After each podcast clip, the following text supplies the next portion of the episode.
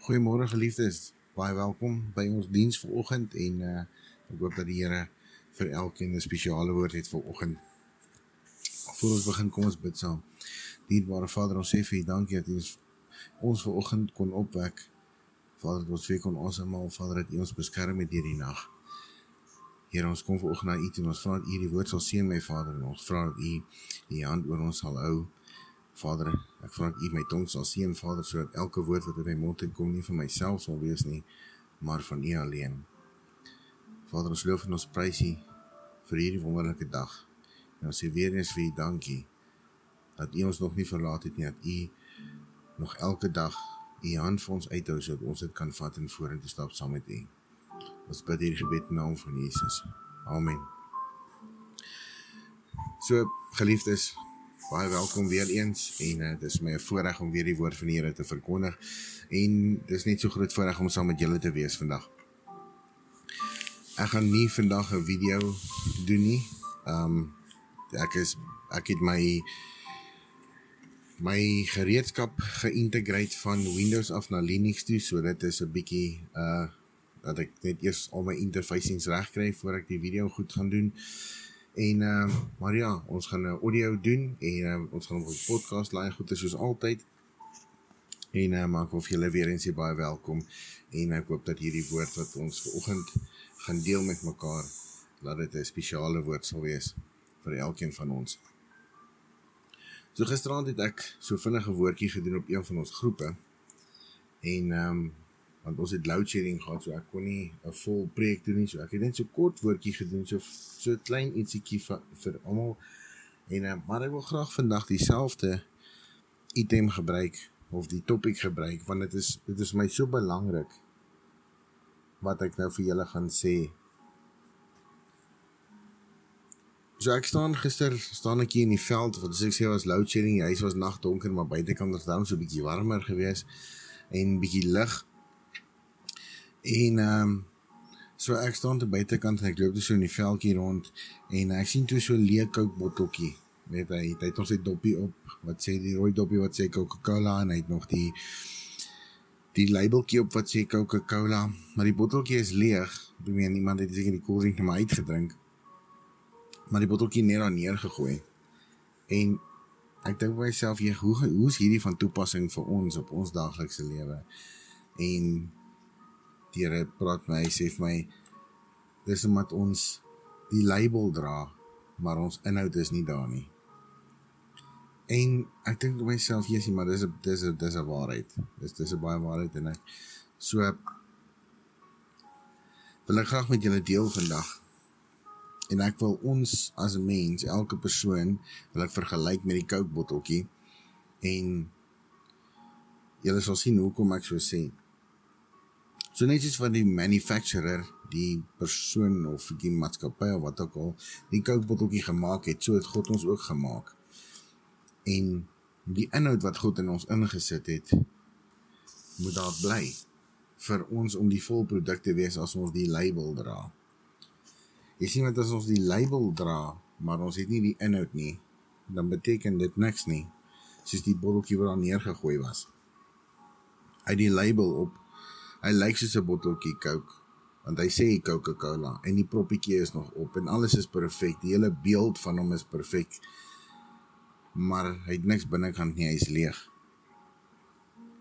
En so is dit met ons ook as mense. As ons nie ons gevul hou met die Here nie. Dat die Here in ons lewe en ons harte is, gevul met die Heilige Gees bly nie. Dan raak ons soos hy botteltjie, ons raak leeg. Ons dra die label van ons is 'n Christen of ons is 'n kind van God, maar ons inhoud is nie daar nie. Of ons het nie die helfte van die inhoud of ons het 'n 'n inhoud wat um nie nie die inhoud is wat God ons mee gemaak het nie. Die inhoud wat ons veronderstel is om te hê nie. Soos daai botteltjie Coke. As jy die botteltjie Coke vat, jy gooi water in. Die leë botteltjie, jy gooi water in. Hy gaan vol wees. Maar hy gaan dis nie die regte inhoud nie. Hy's vol. Hy's vol, jy kan die botteltjie gebruik. Maar dit is nie die regte inhoud nie. So ek het verstaan toe gesê, jy weet as 'n ou daai botteltjie vat en jy gaan sit hom binne in 'n yskas, in 'n in 'n winkel, binne in 'n yskas waar hulle Coke verkoop. En jy vat daai botteltjie en jy maak hom vol water en jy sit hom daar in die yskas. Al is hy geseël, al kom hy dalk so van die fabriek af. Weet, was dalk 'n fout geweest. Al kom hy so aan. Hulle gaan daai botteltjie, niemand gaan hom koop nie. En dan vra jy jouself die vraag, hoekom? Maar ek meen almal ken die antwoord want dis nie Coke nie. Jy wil Coke hê en die bottel sê Coke, die proppie sê Coke. Maar dis nie 'n Coke nie. Jy wil dit nie hê nie. Want jy jy's daar met 'n spesifieke doel om Coke te kry. So daai botteltjie gaan heeltemal uitgehaal word uit die uit die rak af, uit die yskas uit en hy gaan weggegooi word. Hy word weggegooi. So iemand gaan dalk heel moontlik die botteltjie optel weer as hy in die asblik beland. Iemand gaan die botteltjie optel, gaan die water uitgooi en hulle gaan die botteltjie vat en hulle gaan hom plat druk en hulle gaan hom recycle. Net en dan na by die recycling plant word hy weer gesmelt tot op niks nie. En uh dan sê gon, dan bestaan die botteltjie nie meer nie. Nou so is dit ons met mens ook. En die feit dat ons dat God ons gemaak het en ons nie die inhoud daarvan dra nie, die inhoud waarmee God vir ons gemaak het nie. Dan broers en susters, is ons besig om op die verkeerde pad te loop. Ons raak soos 'n botteltjie water. Ons wil tussen die Christene of die kinders van God gaan lewe en ons wil die look sê van die kind van God en ons wil die die beeld daarvan kind van God, maar ons self binnekant is leeg. En wanneer dit kom wanneer ons voor die Vader moet staan, hy gaan ons nie soek nie want ons was nie gevul met met met die Heilige Gees nie, ons was nie gevul met goed van hom nie. Ons was met ander goed gevul. Al het ons die beeld gehad van die fabrikaat. God is ons fabrikaat, het ons gemaak. Hy is ons designer. Sien Genesis 1 vers 27 sê hy En God het die mens geskape na sy beeld. Na sy beeld het God hy het hy hom geskape. Man en vrou het hy hulle geskape. Jy sien daar sien ons sien ons klaar dat God het ons gemaak. Dit sê in sy woord so Genesis 1 vers 27. Dat God het ons gemaak. So ons dra die label van God het ons gemaak. Verstaan jy? Ons is ons is 'n brand van God. En maar nou moet ons gevul word, verstaan? Ons moet nou gevul word met goeders. En om 'n ding te vul, moet hy deur 'n proses gaan. Verstaan? Hy moet met die rolletjies afgaan en dan word die uh kom ons sê die coke word nou in die botteltjie ingegooi en dan word die proppietjie opgesit en dan is hy nou reg. Dan gaan hy deur 'n quality control om te seker te maak dat die produk se kwaliteit reg is. Nou soos dit met ek en jou ook. Weet ons gaan die Here het ons gemaak as mense en hy sê hy sê asem, die lewende asem in ons ingeblaas. En ons kan dit sien in Genesis 2 vers 7. En die Here God het mens geformeer uit die stof van die aarde en in sy neus die asem van die lewe geblaas. So het hy dan die mens 'n lewende siel. So het hy dan die mens 'n lewende siel geword. So ons word toe lewendig, ons word toe nou 'n volle produk. Goed. Soos wat die plastiek soos wat die plastiek ge gesmelt is. Daai gesmelte plastiek gaan deur 'n kom ons sê 'n mold en dan is daar air wat in daai mold inblaas wat dan die plastiek blaas na 'n vorm toe. So het God ons gevorm en die lig is in ons ingeblaas. Nou is ons 'n produk. Maar ons is nie die volmaakte produk nie want ons is nog nie ons het nog nie die inhoud nie. En die inhoud kry ons wanneer ons Jesus Christus aanneem. En wanneer ons ons lewe weggooi en ons nuwe lewe saam met Christus aanvat. Nie soos wat daai daai gesmelte bolletjie plastiek nou 'n botteltjie is, was ons ook stof en nou is ons mens. So van God het ons het die hulle daai air binne in daai plastiek ingeblaas en nou word hy 'n vorm. Nou nou het hy 'n doel. 'n gesmelte plastiek het nou nie 'n doel gehad nie, maar nou nou wat die die eer in hom ingeblaas is in die mal, nou dit 'n doel. En so het ons as mens ook het ons ook nou 'n doel. Dit ons is geskep nou vir 'n doel. Soos wat die botteltjie geskep was vir 'n doel, is ons geskep vir 'n doel. Maar nou moet ons die inhoud kry. Sien dan gaan die botteltjie nou verder met die lyn af en hy gaan en hy kry nou die Coca-Cola en hy kry die stiekertjie op in die proppietjie en dan gaan dit deur die quality check en dan gaan hy uit na wie ook al toe dit moet gaan in die wêreld in. Weet. So daai botteltjie se doel met daai Coke in is om iemand se dors te les daar buite kan. Nou so is dit met ek en jou, my liewe broer en suster. Ons is ook botteltjies. Ons moet ook gevul word met die Heilige Gees, gevul word met God se liefde dat ons die vrugte kan dra. Want daar buitekant, wanneer ons deur ons quality check gaan daar buitekant, gaan ons en ons gaan 'n vrug moet wees vir iemand wat honger is na God se woord. Ons moet die koeldrank wees wat iemand se dors gaan les. Maar ons kan dit nie doen as ons gevul is met ander goed nie. Want jy sien as daai botteltjie met die lyn afkom en hy het water in. Die oomblik wanneer hy by die kom ons sê die spuit kom wat die coke moet in die botteltjie inspuit, gaan dit nie gebeur nie want die botteltjie is klaar vol. En al spuit hy, gaan hy net 'n sekere hoeveelheid spuit en dan is die die watermengsel en die coke mengsel is nie die regte mengsel nie. Met ander woorde, hy proe nie soos 'n soos die soos die ander botteltjies coke nie. Hy's nie reg nie. Hy's 'n reject. Hy word dan 'n reject. So dan kom ons op 'n punt waar ons ook 'n reject gaan word. Waar ons voor die God staan. Voor ons Vader staan. En hy sê, "Was jy gevul met my nie, was gevul met jou eie goed." of jy het so 'n bietjie van my in jou gehad, maar majority was iets anders. Jy was nie die volle produk nie. Jy sien en met dit gaan gepaard 'n klomp goed. Met dit gaan gepaard jy moet jou hele lewe eerstens afgee. En jy moet die nuwe lewe met Christus opvat. Jy vat die kruis soos jou eie. En dan kan jy saam met dan kan jy saam met die mense begin beweeg wat daar buitekant nodig het, wat dors is, wat honger is. En jy het die produk in jou want jy verteenwoordig daai label wat God is. Jy vertoon ver, verteenwoordig dit. So jy mense as ek as ek na 'n persoon toe stap of jy stap na 'n persoon toe en die persoon sien jy uit die kerk uit stap. Dadelik word daar 'n label op daai persoon gesit. Hy is 'n is 'n kerkmens. Jy verstaan?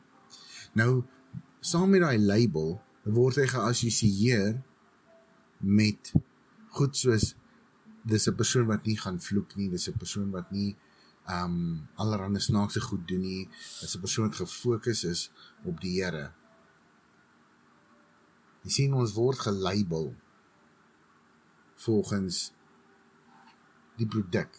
Jy sien want jy gaan tog nie jy gaan tog nie ehm um, uh 'n Spar koeldrank. Weet 'n Spar brand koeldrank by 'n Coca-Cola fabriek gaan kry nie. Want dit is nie waar hy vanaf kom nie. Jy kan hom nie label. Jy kan hom nie label as 'n Coca-Cola produk as hy van 'n 'n Spar fabriek afkom nie. Nou so is dit met ons ook. On, ons kan nie gelabel word met God se God se label as ons nie van God af is nie. Staan jy as ons nie gevul is met God se met met God se liefde en met God se ehm um, ehm um, lankmoedigheid, sagmoedigheid, die vrugte van die Gees. Ons kan nie ons kan nie gelabel word as 'n produk van God as ons nie die inhoud van daai produk het nie. Selfs soos met die sparkoeldrank. Jy kan nie 'n Coca-Cola label op 'n sparkoeldrank gaan sit nie want dit is nie dis false advertising. En soos met ons ook. Wil ons false advertise wat ons nie is nie. Ons het die label. Ons het die shape. Hoekom is ons inhoud nie wat dit moet wees nie? false advertise ons nie daar buitekant nie. Jy sien die probleem met false advertising is wanneer 'n persoon false advertise, false adverteer, dan verloor mense vertroue in die produk. Ek het dieselfde gebruik gisterand ook het ek gepraat ook van Adidas tekkies. Ek ek oor die algemeen vrek oor Adidas tekkie hy sê dit vir my gemaklik omdat ek een keer 'n Adidas tekkie gekoop het en hy het vir my baie lank gehou, my goeie diens gegee en jy weet hy's nie hy het nie sommer net geskeer of so iets nie. Want die kwaliteit van die brand was gekoppel aan sy naam. En so is dit met ons ook. Jy sien mense gaan dan gaan koop hulle Adidas tekkie by 'n vlooi mark. Dan verwag hulle daai Adidas tekkie wat 'n aftermarket ding ons of 'n knock-off is, moet hulle so lank hou soos die oorspronklike produk. En dan doen dit nie en dan verloor hulle vertroue in die naam Adidas. Maar dis omdat daar gevals adverteer was oor die produk wat hulle vertroue verloor het in die oorspronklike produk. So my vraag is vandag broer en suster is ek en jy die oorsaak laat mense weggaan van die Here af as gevolg van false advertising omdat die label wat ons het nie verteenwoordig vir dit wat in ons is nie. Dis 'n besluit wat ons elkeen moet maak. Gaan ons dit regmaak? Gaan ons dit net so los? Gaan ons die oorsaak wees dat mense verlore gaan as gevolg van ons false advertising? As gevolg van die label wat ons dra? maar die inhoud is verskillend. As dit so is, broer suster sit vandag saam met God. Moenie wag tot môre nie. Sit vandag saam met God, maak dit goed reg. Wees gee die inhoud wat die label wys. En moenie dink omdat jy voor in jou lewe foute en goed gemaak het en omdat jy op daaglikse basis foute goedes maak, jy jy dra nie die label nie. Jy dra definitief die label. Jy is die produk. Jou inhoud moet net reg wees. Jy sien wat is in die heel begin, in die heel begin van die woord van God sê hy en ek het nou-nou vir julle gelees Genesis 1 vers 27. En God het die mens geskape na sy beeld. Na die beeld van God het hy hom geskape, man en vrou het hulle geskape. Hy het hulle geskape. Dit sê klaar vir jou dat jou jou die produk is klaar daar. Die inhoud die inhoud moet jy net hou. Moenie moenie toelaat dat die duiwel of die vyand vir jou vertel dat jy is nie die produk nie. Dis 'n leuen. The devil is a liar. Jy is die produk. Maak net seker jou inhoud bly reg. Jy's 'n kind van God. Maak seker jou inhoud is soos 'n kind van God.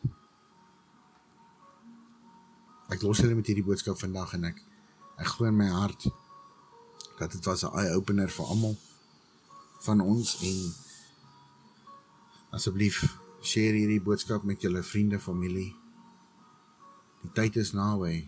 Broer, suster, die tyd is naby. Ons kan nie wag nie. Kom ons bid saam. Dierbare Vader, ons loof en ons prys U, my God. Dat U vir ons 'n openbaring kon gee uit 'n koukbotteltjie uit. Vader, dankie dat ons oë oop was om dit te kan sien. Vader, help ons om ons inhoud reg te hou. Om die label wat ons dra dat dit ooreenstemmend is met die inhoud wat ons het. My God laat ons nie false advertising doen buitekant en so gaan siele verlore nie. Vader ons vra dat U sal werk in elke persoon se hart. Vader ons vra dat U ons sal bystaan en dat U ons hand sal vat Vader ons help om die regte besluite te maak op 'n daglikse basis om ons inhoud oorspronklik te hou. Ons bid hierdie gebed in naam van Jesus Vader.